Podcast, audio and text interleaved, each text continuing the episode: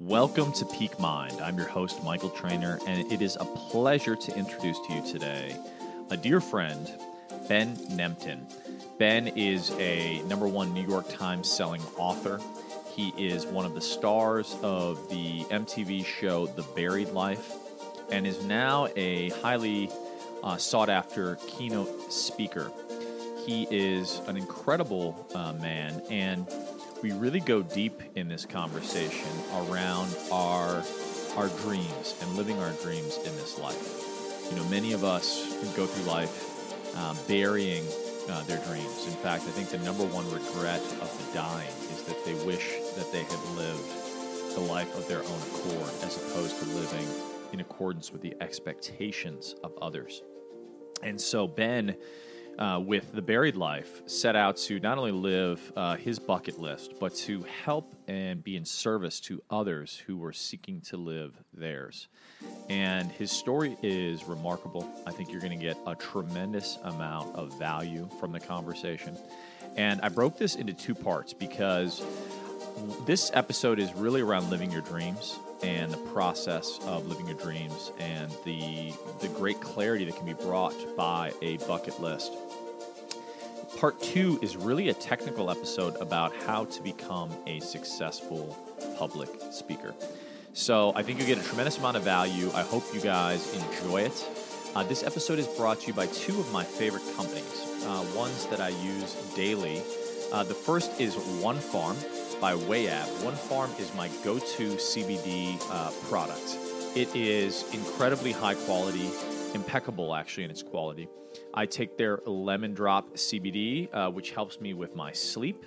And I also take their turmeric relief cream, which has 425 milligrams of organic CBD and I've been using it on my finger, which I injured recently, and it's really helping. So, if you're looking uh, into uh, getting a great CBD product for anxiety, for pain relief, check out onefarm.com backslash peak, or just go to onefarm.com and put in peak uh, at checkout, and you'll get 20% uh, off your order. They're also going to be through July donating 20% to charity. So I'm gonna I'm gonna share more on that soon. But really a wonderful company, uh, a lot of integrity, and the, the, the product is entirely handpicked. So really love it. Check them out, onefarm.com. This episode is also brought to you by my go-to blue light blocking glasses, which is BLUblox. Uh, and I am currently wearing their clear glasses because it's daytime. But as I'm doing a lot of writing right now for my computer work, I'm finding them extraordinarily helpful. I also have their yellow and red light glasses to block out harmful blue light rays. Uh, you can listen to the episode I did around light hygiene with the founder, Andy Mant. Uh, really, really great quality glasses. I love them, uh, use them pretty much daily. Uh, check them out at BLUblox, B L U B L O X dot com. And if you put in uh, Peak Mind at checkout, you get 15% off your order. Again, that's BLUblox, B L U B L O X dot com. And all of those links will be in the show notes. Without further ado, it's my great pleasure to introduce the one and only Ben Nemtin. All right, I am here with my very good friend Ben Nemtin, who I've known almost a decade now, and I've been wanting to uh, get him on the show. And he is uh, he's highly in demand as a speaker at the moment. And uh, depending on when you're listening to this, I'm gonna I'm gonna publish it uh, in the next couple weeks. So we just unfortunately collectively have hit this uh, coronavirus period. And uh, given his background and what he's been up to in terms of his buried life, I thought it was actually a really appropriate time to to have this conversation. Uh, but Ben, it's it's uh, it's really an honor to have you on the show, my man, and uh, I can't wait to uh, to share some of your insights with the audience. Thank you, man. Thank you for having me. I'm excited too. Yeah. So, for context, can you share a little bit about? I mean, when I met you was just actually after you had left um, the buried life, which I just thought was at the time. Um, having having written out my own bucket list, inclusive of which led me on a life changing trip to uh, Sri Lanka, which actually, actually totally changed the trajectory of my life. I loved kind of what you and the boys were up to, but what I loved especially about it was the fact that you decided that you would focus not just on your own goals but on supporting others. For the benefit of the audience, many people, of course, will already know, but can you just share a little bit about what the Buried Life was and, and, and a little bit about the, the sort of the essence of that vision? So at the time, was, this was 2006, and I was going through probably the hardest time of my life where I was, you know, up to this point, I was having a lot of success at school and in, in athletics. I made the national rugby team. I grew up in Canada, so I was, I was in Victoria, BC. Um, and I was going into my first year university, and I always put a lot of pressure on myself to succeed. And so, as we started to train more and more for the World Cup, and as pressure mounted with, you know, the questions like, what are you going to do with your life, and um, just succeeding in general, I started to get anxiety around missing a big kick at the World Cup. Like I had this thought, like, what if I miss an easy kick at the World Cup? Because I played fly half, so I was the field goal kicker, uh, and the quarterback's kind of one position. And so I kept getting these thoughts at night, and they ultimately caused me to lose sleep. And this lack of sleep caused me to slide into a depression. And this depression was just debilitating for me. I dropped out of school. I retreated back into my parents' house. I was unable to really leave the house. I was stuck in this indecision of anytime I would try and make a decision, um, I just wouldn't, and ultimately that would lead me to to not doing anything. So. Um, I got to the point where I, I, was just doing 15 minute walks outside of the house at my really my parents' will, right? They would just, you know, really tell me, you got to go for a walk. So this was something that was completely out of the blue. I'd never experienced anything like this. And I was terrified. I just was like, I was totally flattened by this thing, and I didn't understand why. And everything I'd worked so hard for was suddenly gone. And so, uh, cut to many months later, when friends kind of pulled me out of the house during summer break, and they convinced me to come work with them in a new town. That I slowly started to come out of these feelings, and you know, there are many things that contributed, and we can touch on that later on if we want. But at the end of the day, I started to build confidence. I started to talk about what I was going through um, I started to understand why I was feeling this way by talking with friends and talking with a therapist. And, and one of the decisions I made at the time was I decided to only surround myself with people that were going to inspire me. So mm. people that were going to give me energy rather than take energy. And one of these people that I decided to surround myself with was a filmmaker. And he, I didn't know him too well, but his name was Johnny. And I I called him up because I'd always wanted to make a movie, and I said, Johnny, let's make a movie. I know you make movies, and we brought uh, three other, two other friends into the fold, and um, we decided to make a documentary film. And we didn't know what it was going to be about, but we just had all these things that we always wanted to do, and, and we realized we'd never done any of them. And at the time, Johnny was assigned a poem in English class at McGill University called "The Buried Life," and "The Buried Life" was a 150 year old poem um, written by a guy in his 50s in, in England that talked about how the day to day buries what you really want to do. And you have these moments when you're inspired, but ultimately that gets buried by life. And so we thought, holy shit, like this guy is feeling the same way we are feeling now, except it's 1852. Hmm. and we thought, well, let's take this name, The Buried Life, because we're not the first people to feel like this. And then we thought, okay, well, then how do we unbury our dreams? and we decided to ask this question what do you want to do before you die? Because the thought of death was the only thing that really shook us enough to really realize what was truly important. Like digesting our mortality put things in perspective. And so that answer to that question, that turned into the bucket list, mm-hmm. right? That was our answer to the question, what do you want to do before you die? And when we wrote this list, we just pretended anything was possible. We pretended we had 10 million bucks in our bank. And we wrote this really audacious list. And we thought, you know what? We're never going to be able to do any of these things on our own. like we're going to need the help of other people. So how about every time we cross something off our list, let's help someone we meet do something on their bucket list. So we'll go on a road trip, we'll cross things off our list, and then we'll ask strangers, what do you want to do before you die? And if we can help them, then we will. And this is 2006, right? So we have no money, we have no idea how we're going to do this, but we're just thinking, whether we have to walk, bike, or steal a car, we're gonna we're gonna take two weeks off at the end of summer before we go back to school to go after our list, help other people, make a movie. And we threw parties as fundraisers. We cold called companies pretending we had a production company, right, to get sponsored. we, got a, we, got a, local juice company to pay for our gas. We um, we took out a $2,000 loan, we bought an RV, we bought a camera on eBay, and we built a website with our 100 dreams. And we hit the road on this two week road trip in this, you know, ragtag RV.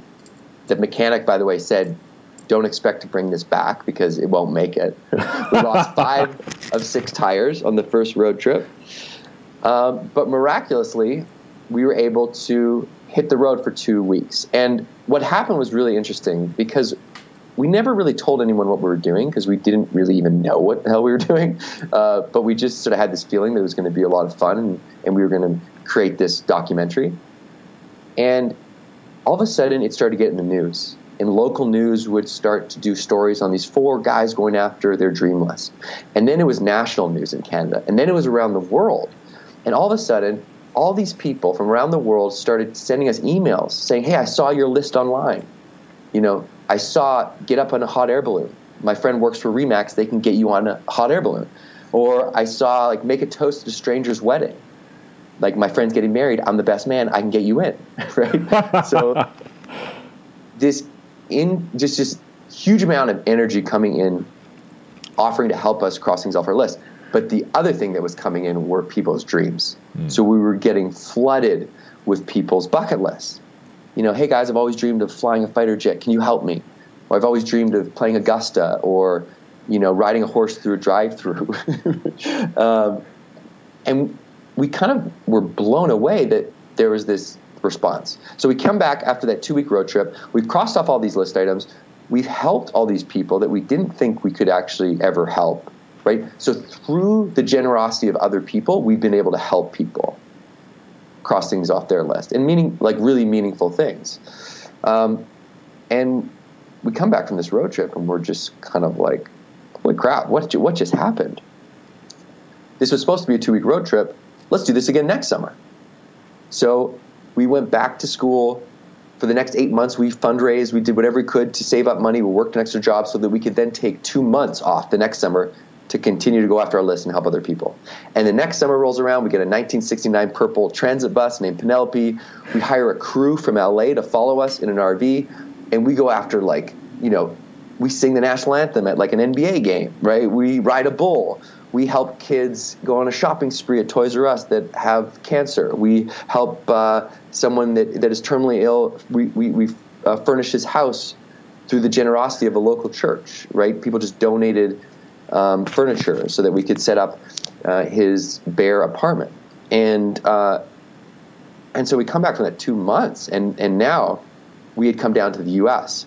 and it was just this explosion of energy, and we're just totally again blindsided by all the support and um, and really what we could accomplish. Right, we're starting to accomplish these big list items that were, were sort of like crazy. So then we come back from this two months road trip. This is sort of the second year of the buried life, and um, and I remember basically my dad's like, you know, I go over to dinner with my parents' house, and my my dad's like, hey, you know, your mother and I have been talking, and I think we have something to add to the list. And I'm like, yeah, Dad, what is it? Like anything. And he says, how about get a job? and what was I mean, he's right. Like the, you, you sort of these things you have to do and things you want to do, and you can't always keep doing both of them, right? Or they're not the same thing. And what that meant for us in that moment was, okay, we kind of have a decision to make. Are we going to continue to do this thing as a hobby on the side, or are we going to go all in and actually try and make something of this? And we decided to go all in. We put all our chips in. I dropped out of school uh, we all pretty much dropped out of school, hmm. and we started going after the bigger list items. And in, in our minds, at the at that point, there's nothing bigger than number 53, make a TV show.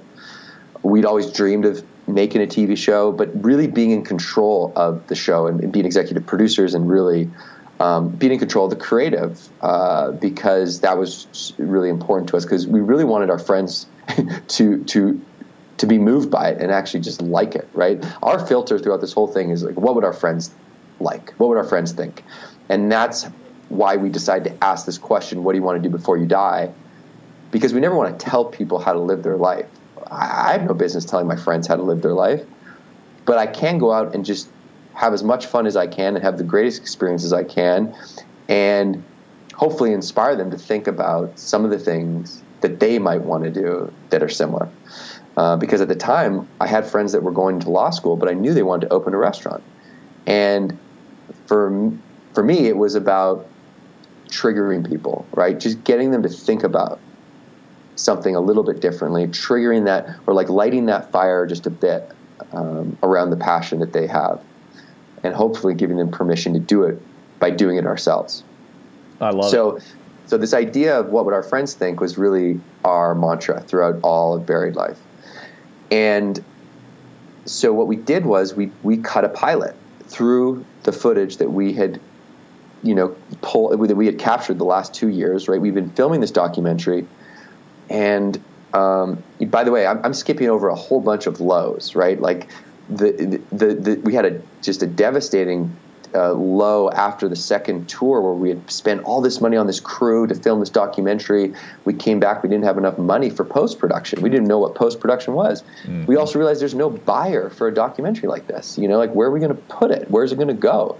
And so I had to go back and work at a bar. I didn't even know how to bartend. And I, you know, back in Vancouver, I got depressed again. Like it was just a, a really difficult time. But luckily, I had the three other guys to pull me up when I fell down and I was able to do the same when they, you know, hit lows. And I think that's the importance of working with people that you love is that like you get that support. Um, but you know, back to the list item of making a TV show, we had no idea how this worked, and uh, basically, Johnny, the self-taught filmmaker, cut a pilot of the format that we would want to see on TV which is crossing something off our list every episode, helping someone else cross something off their list every episode. Uh, and we had we had actually crashed the MTV uh, VMAs in Vegas, uh, wearing suits that we found at a thrift store, these matching women's power suits, and we had bum rushed the back entrance of the of the awards in our purple bus, and we had printed out fake tickets and dropped all these names and had our film crew pretending that we were filming a secret pilot for MTV, and we got in the awards. And so we used that footage as the, you know, that's the that was the footage for our pilot, and then we we did this really cool story of, of helping someone, and you know, I just met someone that knew someone in LA, and I started doing trips down there. Got flown down on a buddy pass from a flight attendant, and over about a year and a half, got uh, a meeting with MTV and started to be able to understand the business enough so that we could pitch networks. And with this pilot, uh, MTV uh, was the one that we decided to go with because they were said you can be executive producers, you can be in control. We understand the ethos of the show, and it was a very uh, interesting time at MTV where they were making this shift into some more aspirational content. And so there were other shows that um, there's this show called Life of Jenks, which is made by this awesome guy named Andrew Jenks, uh, documentary style show that was very real that we were uh, paired with. And so now we were in LA, all of a sudden, executive producers of a, a television show with not a day's of experience in production. Um, and we're like, we got to go big on these list items. like, this is our one shot to just go for it. And so we went after list items like, you know, survive on a deserted island, streak a field and get away with it, you know, ask out the girl of your dreams. You know, Duncan asked out Taylor Swift. I tried to ask out Megan Fox and totally fail.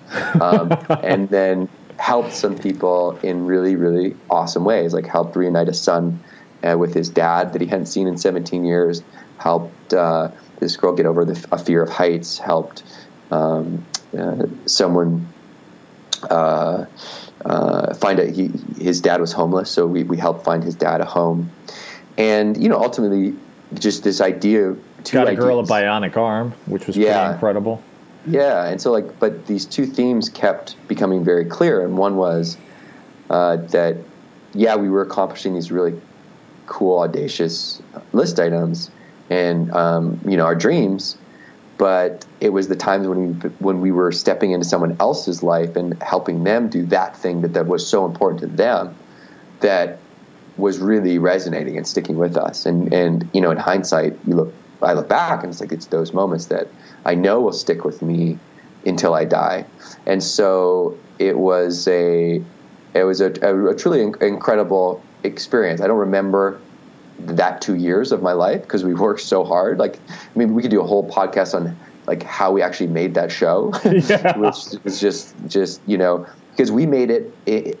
We didn't, you know, as I'm sure you know, reality TV is not real, right? It's totally produced. So every scene is produced. You're given talking points. Um, everything is cleared ahead of time. So, like, if we want to do something where we're sneaking into a place, they would want to clear it and let them know so we could use that footage. And we'd say, no. like, what's the point? Yeah. If you if you clear it, then we're not sneaking in. We're just asking if we can come over. so we had to prove to MTV that we could pull it off. Uh, and we, you know, and we were able to do that through, you know, a lot of just, you know, big, boring, and stealing. But it was it ended up being a show that we were proud of. Um, and so, you know, again, like momentum is is is starting to build uh, more and more now. The show's out, and we're we we go after and start to accomplish things that we never thought were possible. Right? Things like play basketball with President Obama at the White House, or you know, have a beer with Prince Harry, or um, sit with Oprah. Like these things that we initially wrote on the list that I was convinced were impossible that we wrote that we were laughing when we wrote them. That's how much of a, almost a joke it was. And all of a sudden, these list items were coming to fruition. And what happened was, and this is really the reason why I think explaining the full arc of the story is important, so that you kind of have context to uh, around this whole this whole journey. Because the important thing, and I think the takeaway is like after after some of these bigger list items started to fall, there was this moment where I suddenly had no choice but to believe that anything is possible. Mm. Like when these when these more like these these list items that I was that I was convinced were impossible started to come to fruition, it changed my DNA in a way that moving forward I realized like okay, I guess anyone can do anything. Mm. And when the next challenge uh, approached, it wasn't can I do this? It's do I want to do it? Because I know it's going to take a lot of work. I know that I'm going to have to sacrifice a lot. So, is it something that I really, really want to do? Mm. Because if not, it's not worth it. But I know I can do it if I truly want to do it. And the reasoning behind that is in line with all the things that are important to me or my core belief system. And that is an incredible shift that I think anybody can have. And I and I think when you write your list, when you first write your list, your list is going to fall into two categories. It's going to be a list of there's going to be things that you can do but you just haven't. I want to go to Bali. Uh, I want to uh, be a, a, better saxophonist, or I want to uh, I want to write that book. Um, those are things that. Do you have a recommendation, by the way, on how people? I mean, at least when I've seen it, it's kind of a hundred things. I mean, uh, I know this is getting very basic, but as you've instructed and worked with people who have gone through this process, do you have any recommendations for those that are listening on how they can approach writing their own list. Because I, I, as I understand it, you're sort of saying the things that seem achievable, and then you're, you know, things that probably seem uh, a bit stretchy. Exactly. Yeah, yeah, and yeah, and and I do have a, a simple framework that I will that I'll talk about in a second, and just to finish this thought, so you have your list. It's it's it's probably in two basic buckets: things you can do but you haven't, and things that feel impossible. Mm. And over time, if you keep your list in a journal that you continue to uh, rewrite your list every couple months or you know twice a year, where you pull things um, into your new list that you still want to do, and you can drop things off because your list is your reflection of your desires, right? And those will change. So your list changes. But what we'll find is those things that you initially wrote on that first list that you were you really thought were impossible. At one point, you'll look back and you think, you know what, I could actually I think there's a there's a couple things I could do to try and move myself towards that, and then cut to you know a year later you'll look back and you'll be like hey you know what? Like I, actually i can see a path of how that would happen. And then you look back and you're like holy crap i did that thing. Right? And so that gap gets shorter and shorter and shorter before and then you suddenly realize Jesus, i used to think all those things were impossible. I mean think about in your life. I'm sure there's many things that you have done that you had this initial idea and you thought, no way. No way. You know, and then all of a sudden you just started taking some small steps towards it. You didn't know the full path, but before you know it, you look back and you're thinking, Jesus, I can't believe that happened. And that's what happens with your list. And I think that in terms of the simple steps that anybody can take to begin this process, um, first, grab a piece of paper, grab a, a journal. Ideally, it's a journal because then you can uh, sort of keep it. And give yourself 30 minutes, ideally more, and think about if you had all the money in the world, if you had the ability to do anything, what would you do? And just stream of consciousness, write down all of the things that you've ever wanted to do, big or small. And there's no judgment, right? Like, I'd like you to forget everything you think you know about a bucket list. Mm. And I think that most people, when they think about a bucket list, they gravitate towards the adventure bucket, right? I want to travel here. I'd like to skydive. I'd like to do this exciting thing. Um, they're sort of in that sphere. And that's one category of life. But there are 10 categories of life, right? There's emotional, there's spiritual, there's um, material, there's professional. Uh, those are all the buckets that you want to think about when you're writing your list. So, what are your professional goals? What are your emotional goals? What fears do you want to get over? What material things do you want? It's okay to have material things in your bucket list. You want a house on the beach? Write it down. You want your dream watch? Write it down. What you know? What are your uh, goals that, that that reflect every part of you? And the only thing that's important is that it's important to you. Mm. That's all. So there's no judgment with the list you know, there's nothing that's selfish about a list. In fact, it's service. Because when you're doing the things that you love, you're more alive. You have more energy.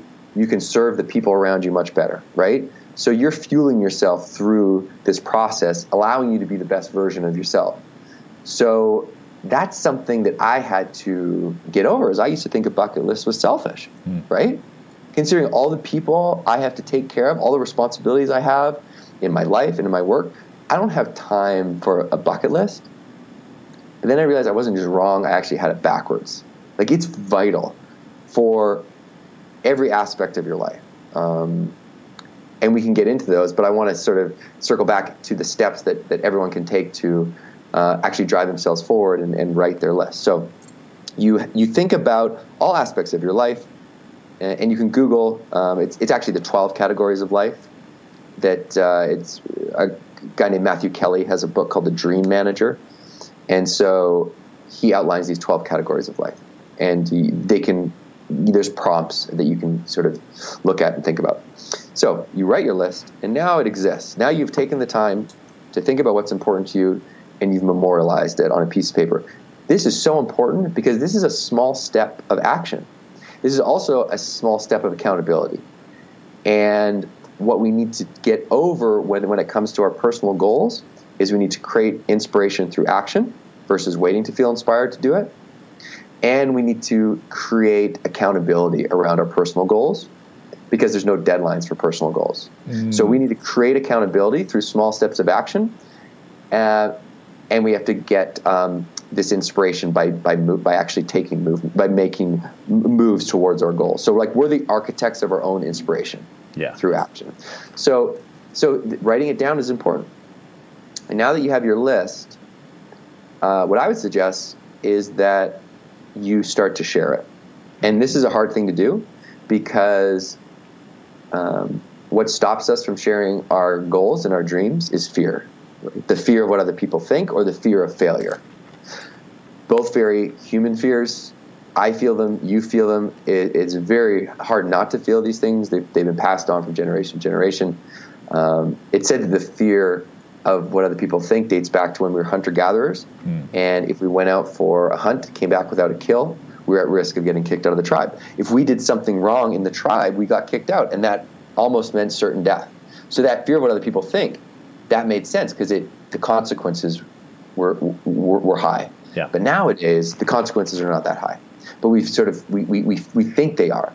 And so as long as you have, and this is an important caveat because you need to have your basic sort of needs met, right? Like sort of food, safety, shelter. because then those are life or death fears. Like that's that's the that fear uh, is very real and it needs to be accounted for. But if you have those uh, covered, then the fear of what other people think. I mean, here's the truth: people are just thinking about you much less than you think they are. exactly. Right? Yeah. Like they're just they're too wrapped up into they're thinking about what other people are thinking about them all the time. Yeah. To think about you, like so, just not thinking about you. So it's more of a made up fear, and the fear of failure. You know, if I guess if you're if you think about it this way, if you're afraid to go after your goal or you're waiting for the right time, you failed because you didn't achieve your goal. So at least when you try and you fail, what you learn from that really outweighs any potential hit to your reputation. Yeah. So both of those fears are uh, more of made up fears, uh, and so when you think about it that way, it's easier to move through them. So move through the fear and share your goals because if you don't talk about your list, no one can help you. Mm-hmm. You're on your own. And the only way that we cross things off our list is through the help of other people. If we never would have shared our list, we never would have crossed anything off. And help will show up in the most unexpected ways when you share your dreams and goals authentically, um, with humility, and with passion, mm-hmm. and respectfully. You know, not berating people with with with, with what you need. And so, uh, when you when you don't share your list and you're stuck in that kind of you know well what are other people going to think what if i fail what you know what will they think um, you're going at it alone and you just have a, a less chance of, of succeeding. And if you think about, you know, let's look at our professional lives and our personal lives. In our professional life, if we come against a challenge, what do we do? We go to a leader, we go to a colleague, we ask people for help. We say, hey, listen, I don't know what to do here. What have you done in the past? Um, you go to your community. Hey, I, you know, I need some help. I'm trying to get a hold of this person, you know, or I'm not quite sure what to do. Like we collaborate and in our personal lives, typically we don't. We go at it alone. But if we could create the same type of strategy around our personal goals, right? These tiers of accountability. Mm-hmm. In our professional lives, we have tiers of accountability. We're accountable to our leader, to our boss, right? If we don't do something, we hear about it and we might get fired and then we lose money. So that's why we do it. With our personal lives, we don't have that structure. So how can we create that structure well, when we share our goals, we create accountability mm-hmm. because then we feel accountable to the person we just spoke to. So you're writing down your goals to create accountability. You're sharing your goals to create accountability. And now, how else can you increase your uh, percentage of success? Well, you've already increased your percentage by 42% by writing down your goals. So when you write down your list, this is a study out of Dominican University in California you're 42% more high, likely to achieve your goals. Just by writing it down. Just by writing them down. And you are 77% more likely to achieve your goals if you have someone checking in with you down the line. Mm. So, an accountability buddy. Yep. So now that you shared your goals, you know, you have your list, find someone that can check in on you, that can create that accountability. So, pick an accountability buddy. That's when you train when you train for a marathon by yourself versus with someone else. You have a higher chance of, of actually you know succeeding if you're training with someone else because they keep you accountable. So, can you find an accountability buddy? Um, and and if not, use your community. You know, declare that you're going to do this. You'll feel accountable. When I post my resolutions, I feel accountable because I'm like, shit. Everybody knows. yeah. I better do it. So you can use that same thing that stops us, that fear of what other people think, to, to actually advantage. drive you. Yep, totally. Right? So you can turn that into a positive. And so those are some small, step, simple steps of action that can drive us forward. And I think that if you want to really define further the sharing piece, I think that you can uh, you can be targeted in your sharing. So if you want to write a book, well, you can post on Facebook, I'm going to write a book, you know, or I'm going to write a book. Can anybody help me? You know, you might get some responses, and and uh, and you will definitely feel accountable. But what if you went to people that you knew wrote a book, or you knew they knew someone that wrote a book, and say, "Hey, listen, I know you wrote a book. I'm sure you're super busy.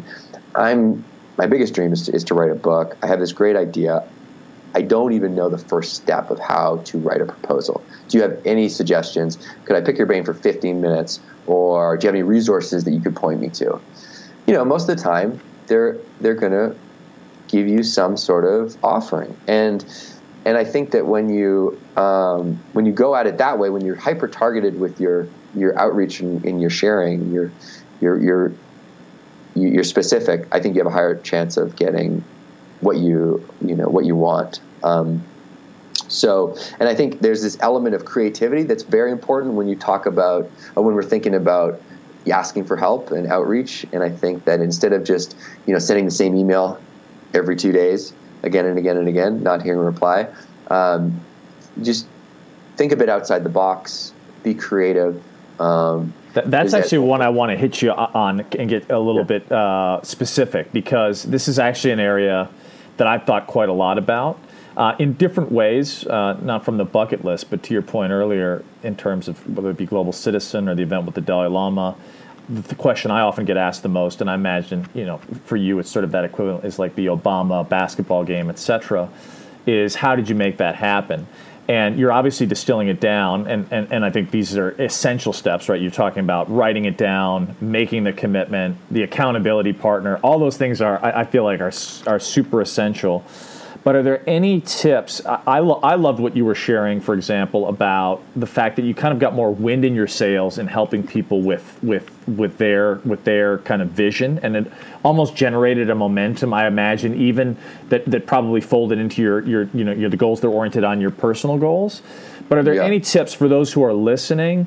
Um, and I'm sure you'll get into more as it relates to if they've done the exercise and they've and they've got say let's call it 100 goals and yep. and they and they let's say they you know uh, they segment and they start to stack a couple wins right they get a couple wins on the board with some of the easier things as you start thinking about perhaps let's call it the stretchier stretchier goals like the goals that seemingly like when you were when you were in, in, a depressed place you know early days you would never have thought of getting to that obama mountain so to speak.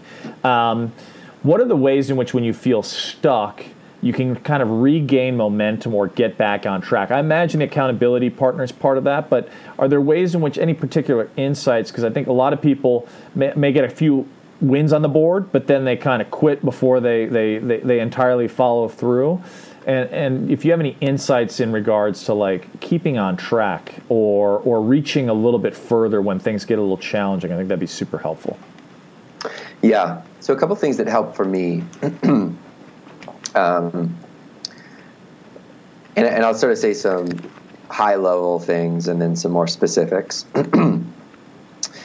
One is, and I mentioned this earlier, the, the importance of you know surrounding people, surrounding yourself with people that are that are inspiring you. Mm-hmm. I think that that is that decision decision changed my life without a doubt. If I were to draw it back to the most important thing that I've done in my life, it was just being conscious of the people and proactive about the people I surrounded myself with.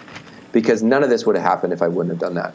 So, with that being said, we all have the opportunity to redefine the people that we are surrounding ourselves with every day. Whether that's just leaning into those people that really fire us up or give us energy or inspire us, or creating distance uh, from those people that do the opposite. And the reason why I mention this is because those people, when you're in those times of, of struggle, they will lift you up you know even if they're not working on that project with you you're not they're not your partner but that community and that those people they will re-energize you. And they'll also help give you perspective because they've been there in those lows. Everyone has been there. And it's normal to feel that. In fact it would be bizarre if you didn't feel those lows.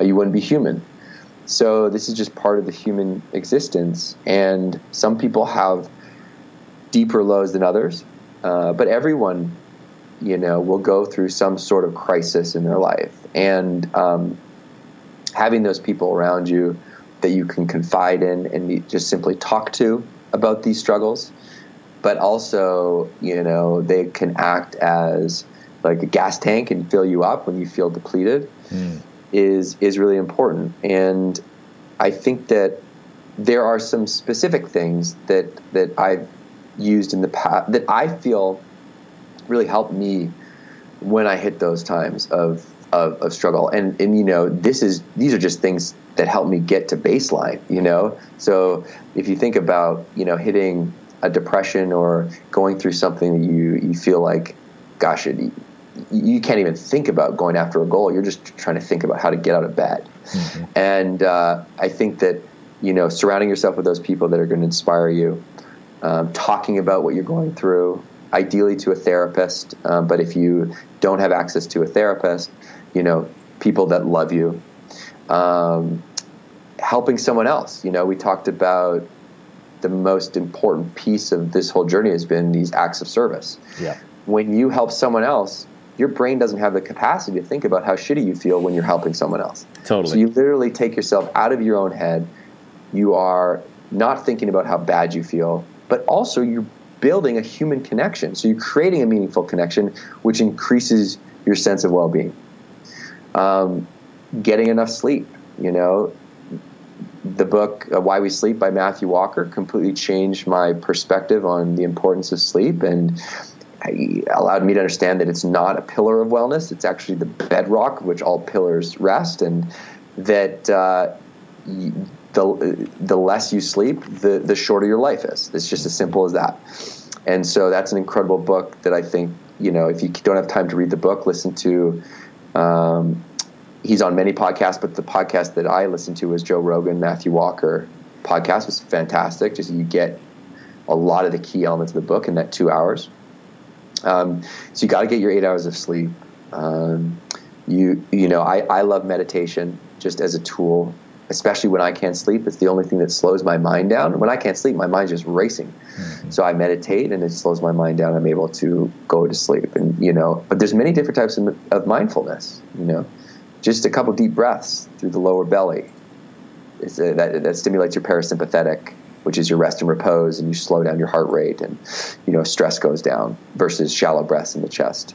Uh, there's apps like Headspace, you know, apps like Calm, both free, both excellent, easy guided meditations. Mm. Uh, I try and you know make sure I, am doing exercise every day, even if it's seven minutes, a couple push-ups, sit-ups, you know, go for a quick run, but just something because that just that releases serotonin and dopamine, which makes you happy. So that's that, that's proven to increase your well-being. So those are the things you have to do when you're in a, in a slump. Um, and uh, get nature. You know, just going for a, a, 20 minutes or more in nature by the ocean increases your well-being. There's some great literature coming out about you know forest bathing and and just being out in nature and gratitude. You know, it sounds woo-woo, but if you want to really change your life, say thank you before you go to bed and thank you when you wake up. Mm-hmm. Just choose one thing you're grateful for. I mean, this is not new stuff. This is, you know, Dale Carnegie talked about this, you know, 70 years ago. And he would say for people that de- were depressed, his, um, you know, his recommendation was do an act of service for 14 days in a row and then come back and talk to me mm-hmm. and, and, and let me know how you're feeling. You know, so it's just this idea of, um, he, he also talks about like 90% of our lives are going well and 10% are not, but we focus on that 10%. And we forget about the 90% that's going really well, right? Like I, I walked, you know, this morning, my legs worked. Mm-hmm. That's an incredible thing. A lot, some people around the world do not have access uh, to their to, to healthy bodies.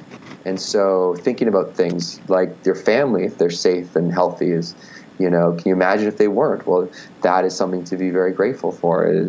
Things that we overlook. So gratitude as a practice is just a muscle that I think is important to build, and, and you you build that by practicing. Um, and, and, last and not least is medication.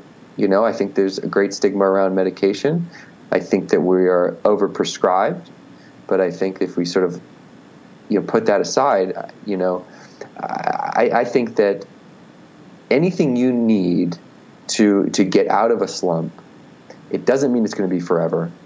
Just you know, take it to get yourself back on track. And you know what? Everyone needs some sort of support sometime, and that's okay. So, and if you happen to take medication and it's something that you are going to be on for a very long time, that's okay too. Diabetics, you know, take insulin and that's just the way it is. It doesn't mean that you're going to be on it forever, but I just don't think that people should beat themselves uh, up about it or they should not take it because of the stigma. Because when you need uh, help you, you, need help and that's okay. And so i think that you know you want to combine that with therapy so that you can work through those things and uh, eventually hopefully wean yourself off. But i just think that uh, you know that's just something to to consider um, you know just to be uh, an option so you don't feel trapped because i just don't want anyone to feel trapped uh, and so uh, the reality is that we all go through these ups and downs, and, and, that's okay. So, so that's those are kind of like the things that can help with just bringing yourself back to baseline. And then as you, if you just feel stuck, there's things like going to friends that inspire you, taking these small steps that will build inspiration, um, and and just consin- you know just rem- remembering this this word relentless. Mm. You just have to be relentless. Anything that has been achieved that is great just took a crap ton of work, you know, and you just gotta, you can't give up. And most people give up. And that, that is the difference between people that succeed and don't, right? It's a numbers game. Yeah. You're just trying again and again and again, and you increase your chances every time you try. And so that persistence and then being creative about that persistence and, and being humble and, and you know being passionate about around your persistence and uh, thinking outside the box will will drive you forward. So. Uh, th- those are just a few few things that have helped me. Yeah, I, th- I think thank you for that. I think it's um, it's super apropos, especially I think at the moment because I think a lot of people, at least while we're recording this, you know, we're in the midst of of self quarantine. Uh, a lot of people around the world uncertain uh, about, you know, for example, their their jobs, the future, what what kind of the future holds. Um, and it can, for sure, uh, feel very overwhelming. We're definitely in uncharted waters. So I think a lot of those practices are really helpful and really integral, especially uh, now. But but but even in the cycles of life that we find ourselves in, above and beyond uh, quarantine, there, is a there is another piece that I wanted to particularly ask you about that I thought was really relevant. Now, and again, I also think very very very timely, which is there was research, and you'll know the actual researcher. Um, but you know, one of the exercises that I love, um, which I think is is helpful when thinking about a bucket list, is the is the eulogy exercise and thinking about you yeah. know on your deathbed, what what do you really want to have achieved, or what would you you know like to have experienced? And for me, uh, and this kind of echoes what you're sharing about you know people. It really comes down to me of, of what kind of experiences did I share with those I loved and hopefully I left the world a, a, slightly better place than when I came in. So it's really around service and contribution and, and experiences with, with loved ones. And, and so I thought about that, and I think now we all have a collective moment to really kind of get together and think about what we want because, like it or not, we're all currently forced to slow slow down in a, in a very big way. And I know that there's research, and I remember in this in the research that you had said that something like 76% of people on their deathbeds, uh, their greatest regret is is ostensibly, and, and, you'll have the formal language for this, but not taking a shot. Not they don't regret what they what, what they did do. They regret what they didn't do. And so I think I'd just love for you to talk about that because I know that that's some of the research that you've done. But I feel like now is such a salient moment because it's it's sort of a forced pause or reset and a time for people to really assess um, you know this notion of what do I want to achieve. I mean, we're all kind of stuck in our homes and, and social distancing, so to speak. So we have this this you know we can see that as a challenge, or you know as this famous meme I've seen go around Instagram. It's like you know our grandparents were called to war, we're being called to sit in our sofa, and that, that doesn't mean that that's not without its challenges. But again, in that sort of same spirit of gratitude, you know we can also see the opportunity in the obstacle. Um, so, what do you see as the opportunity here in this moment? And, and in, in delving deeper into that research, um, are there any insights you can share on people living a life without regrets? Something that they could apply as they think through this process that I think you've eloquently sort of broken down for them. Um, any any anecdotes, stories, or insights on how one can approach uh, a plan for living such that they don't wind up on their deathbed feeling like they left uh, gas in the tank.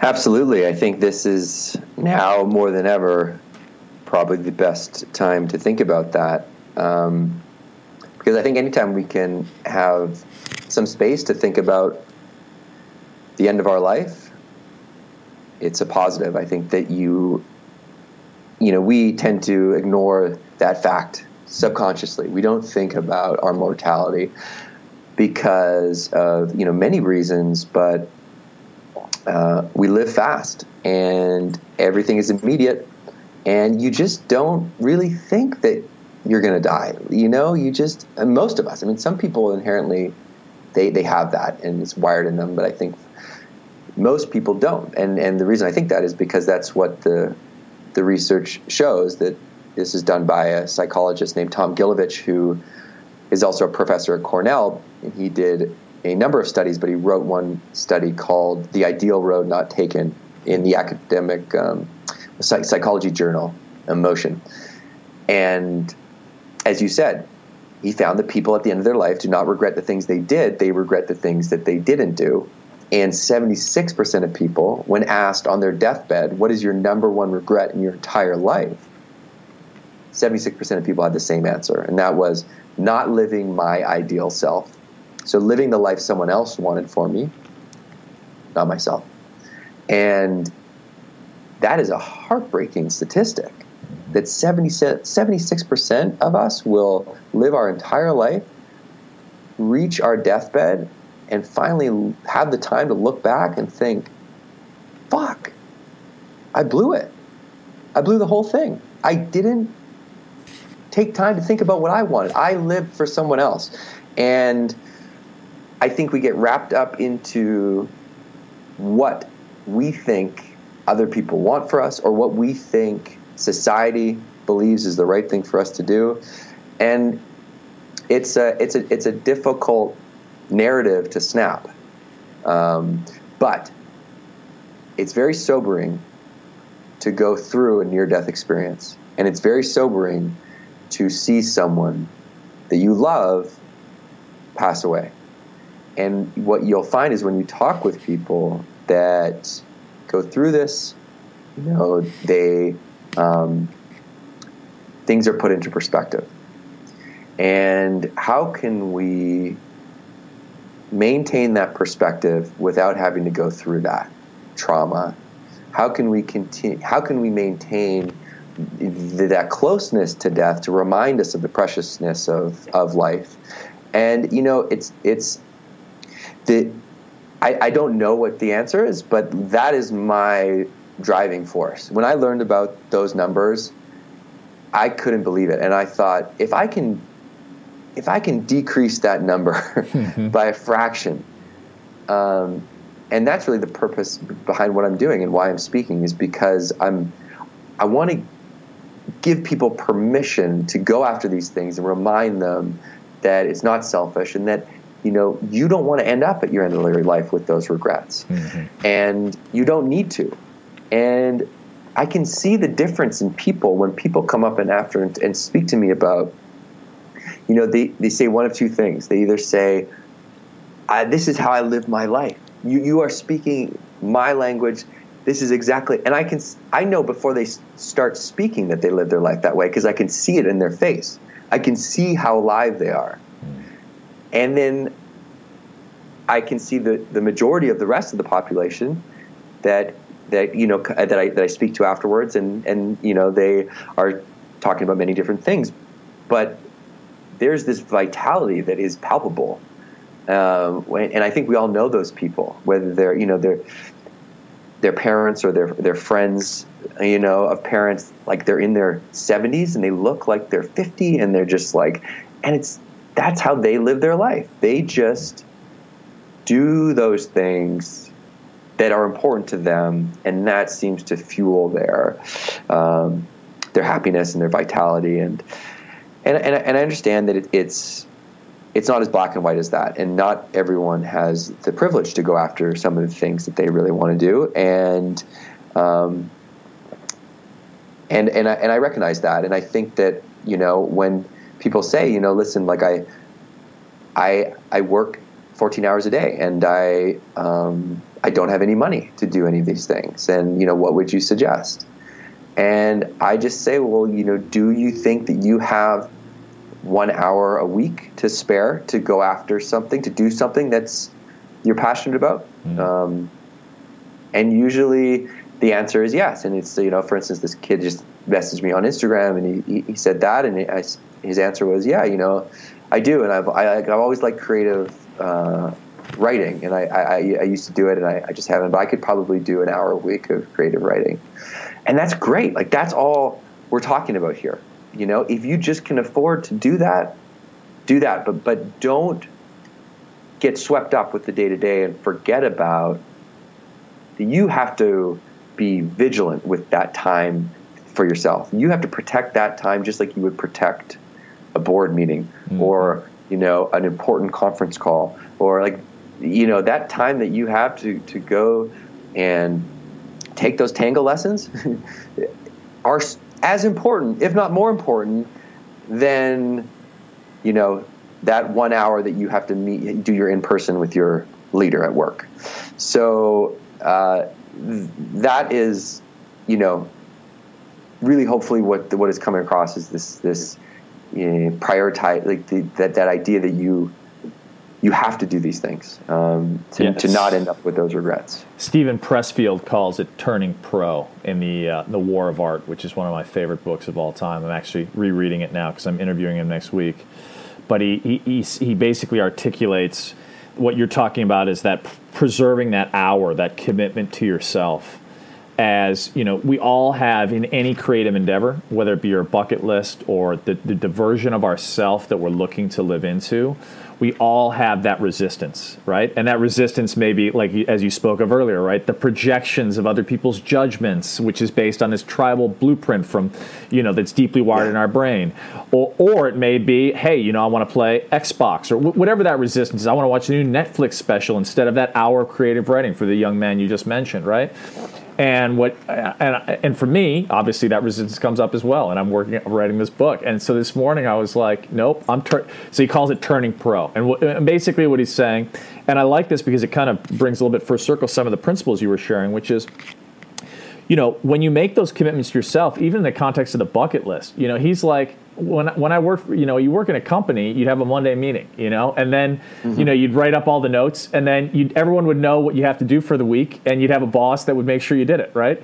Yeah. He, was, he was like, I set up a corporation, even though it's just me, so that it's me Inc. And I make my I set I set myself a Monday note, and I know exactly what I have to do for that week, and it's sort of yeah. that formalization of exactly what you're talking about, which is committing to turn pro, even if that's one hour a week where you are committed to whatever it is that is aligned to your true essence, right? So that like I want to live a life where on my deathbed I feel like I, you know, memento mori in the Stoic sense, right? Yep, you know, live yep, yep. live with you know death. I have actually a coin that Ryan Holiday gave me that I have on my desk so that I look at every day with a skull and that it says that memento mori, and so that that idea of like okay you know we all have resistance like it's it's inevitable but I think that to your point earlier, it's sort of like the writing it down piece.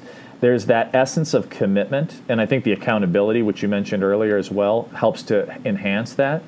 So vital in any creative endeavor because the greatest commitment we have really ultimately is is to ourselves and to these dreams that that that you've so eloquently broken down in terms of how we can go about sort of you know distilling these dreams into actionable steps and i feel like it, it, just so resonated with me because i literally was just thinking about that and, and, and putting it into action right now um, yeah. but i but i but i but I, I i love that idea of like you know even if it is one hour you know whatever that minimum amount is because ultimately if you stack this is sort of analogous but someone else, and this is because what I was thinking about is I'm actually going to redo my bucket list. It's been it's been several years, and after this mm-hmm. conversation, I'm committed to do that, and I'll share it with you to, to, to yeah, be accountable. yeah, uh, I, would, I would actually I would encourage everybody that's listening to write their list and share it with both of us. Yes, I love that idea.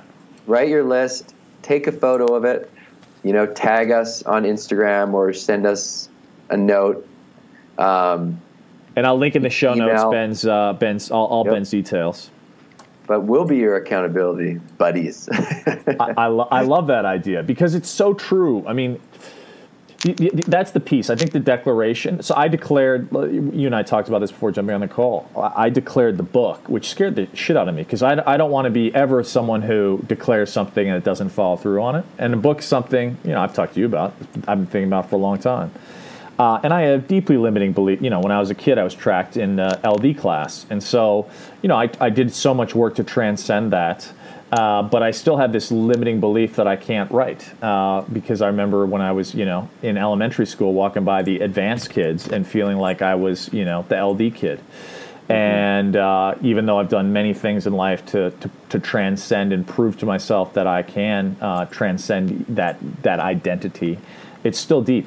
So declaring yeah. that, man, and then declaring it, and then but having folks like yourself in my life and a variety of others choosing those i call it uh, in the in the book you know and it's not these aren't my terms but batteries are black holes you know you said the one mm-hmm. critical thing you can do is surround yourself with people that inspire you to me those are batteries you know yeah and yeah. and it's not even just givers and takers to me because i think that's the conventional way people look at it you know certain people are givers and generous in spirit which is which is yeah. ostensibly how you guys showed up uh, in, in in in buried life. Uh, that, that, I think was probably a lot of the reason why you were able to achieve what you were able to achieve because you were so oriented on being of service and focusing out.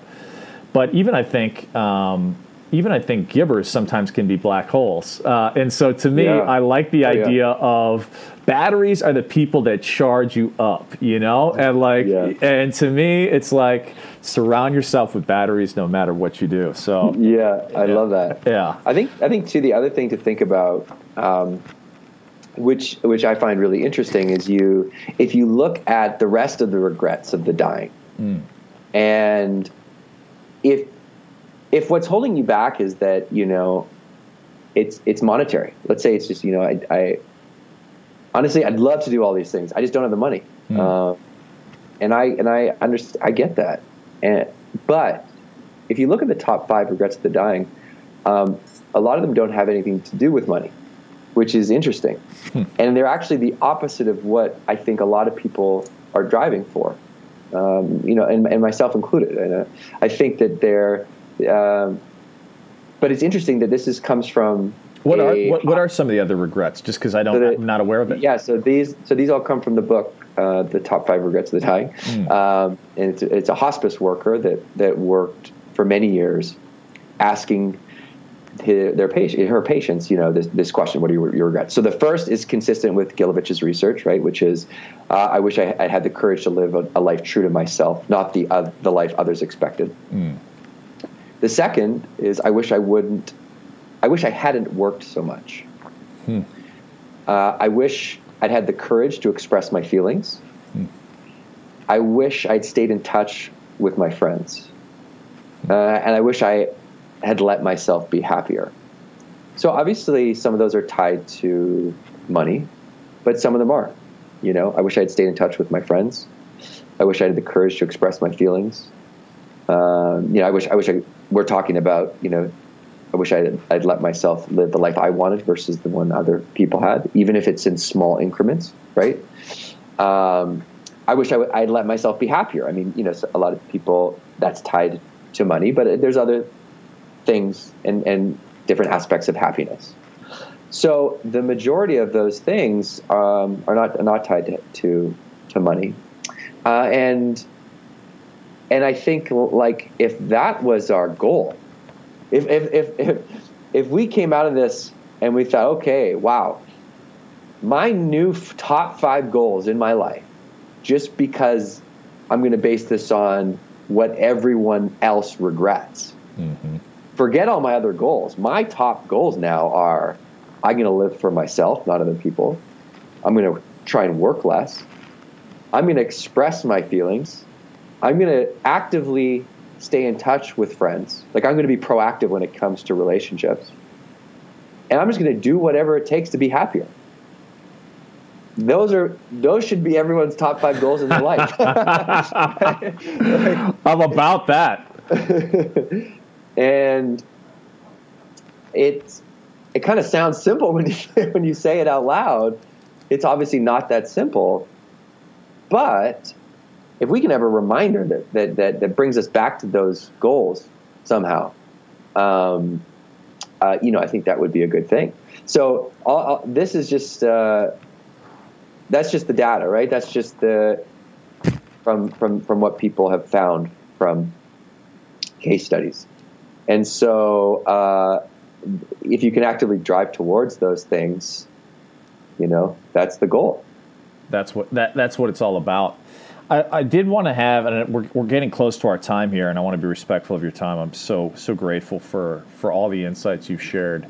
Um, one of the things I had wanted to ask you is, you know, you went from buried life, obviously um, achieved a, a, a, through tremendous hard work, uh, a great level of success and notoriety earlier, uh, early, early in the game, and then and then you know you did something uh, you know you shifted and were successful in that endeavor. But as i understand it you know i've never talked in depth about it didn't feel that it was you know your total fulfillment or your total you know your total uh, it, it, wasn't the penultimate uh, exemplification of your dream put it like that and for many people i know that they're living in that context right they may, maybe they're working a job that's okay you know if they're lucky they're working a job maybe that's good but it's it's not great. It's not it's not the exemplification of their fulfillment.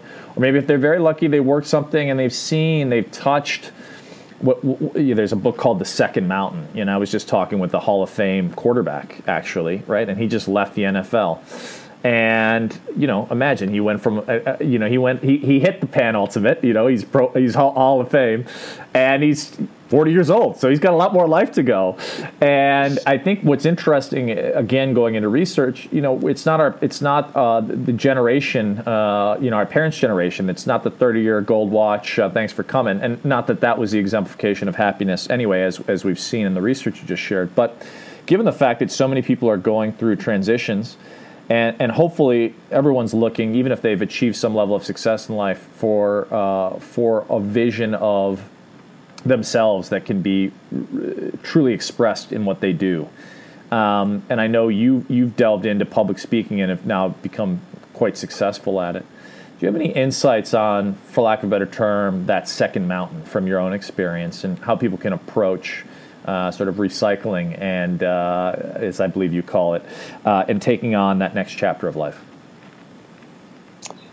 Yeah, and I think that this is about our buried life, mm. and that we have many buried lives in the sense that as we grow, we change, and therefore our desires, our passions change and evolve with that. And so, you know, our voc- vocation also can evolve and change, and then that's okay. I think that's sort of the the underpinning sort of theme of this conversation because.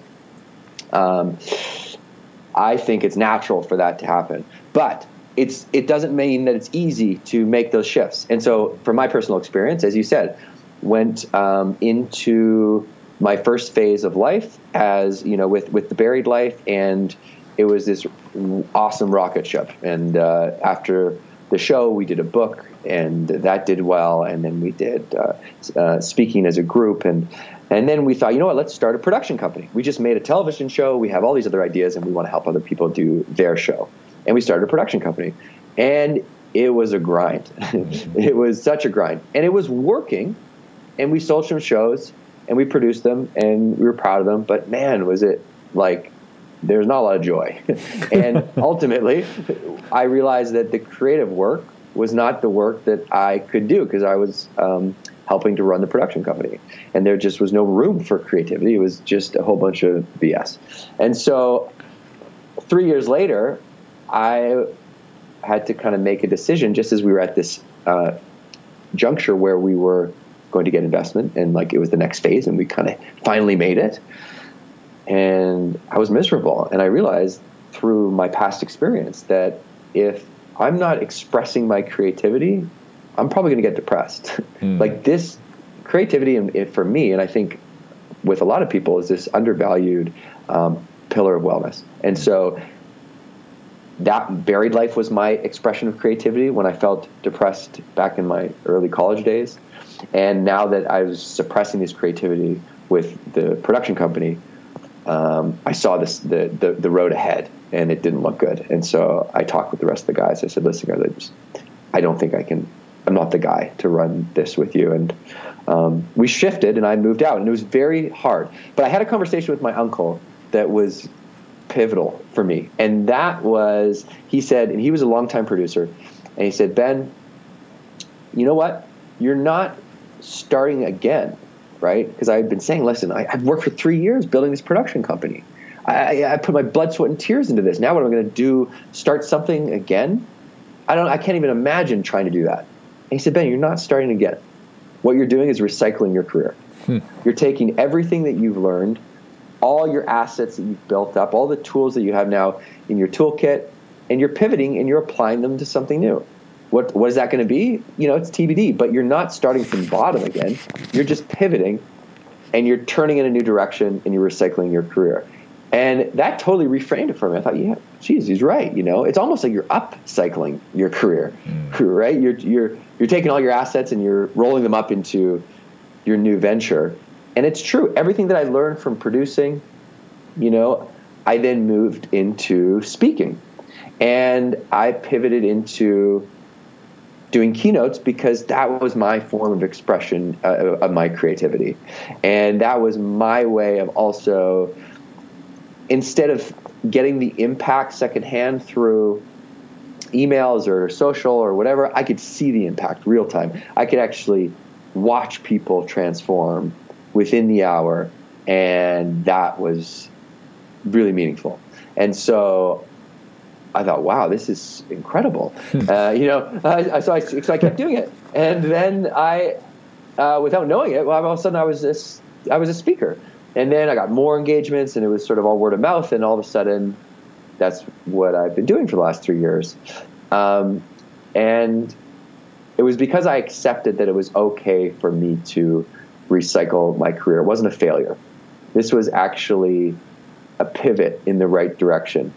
And I think that someone's uh, career can can can fulfill that that uh, or quench that thirst for somebody throughout their whole life, right? I think that that is completely possible. And it happens all the time. I see it, you know, with friends. And what happens is is that they're as their job evolves, you know, it kind of it continues to be a challenge, and they expand, and and it, it's that thing that they always want to do, and that is fantastic. But also, I see people that feel stuck in a lane, and they're they don't want to do it anymore, but they feel like if they they they move that they're dropping out, and now they got to start again. And that is, from my experience, it's just it's just not it hasn't been the case for me, right? And uh, so I can only talk from my experience, but. Um, if you are able to think about it a little bit differently, and, and maybe a good exercise is to really list out the facts. The facts being what is the absolute worst case scenario that can happen, and really identify those things that are facts. Mm.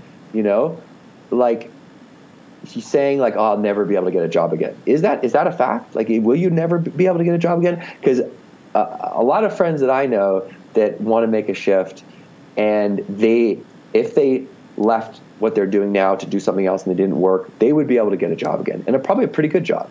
So, like, just evaluate what are, what are the actual facts? What are the real real risks? And sometimes those risks are going to be too high. And you know maybe right now those risks are going to be too high because of the state of the world and the economy and, and what we're what's happening right now. But um, you know i think that just the the idea of the of the recycling your career was really impactful in reframing um, what i was doing because i was looking at it as a as a failure and starting and there you have it. I hope you enjoyed this part one of my episode with Ben Nemtin.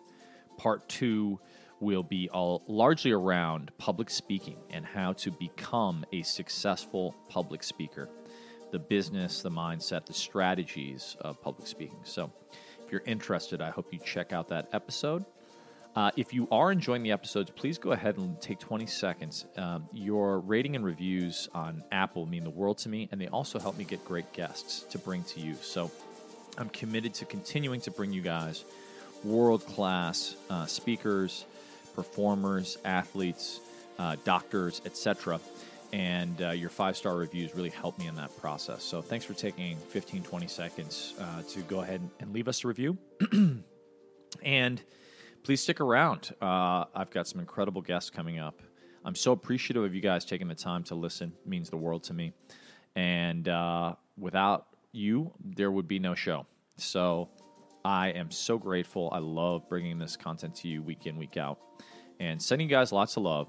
With that, please go out there and live your inspired life.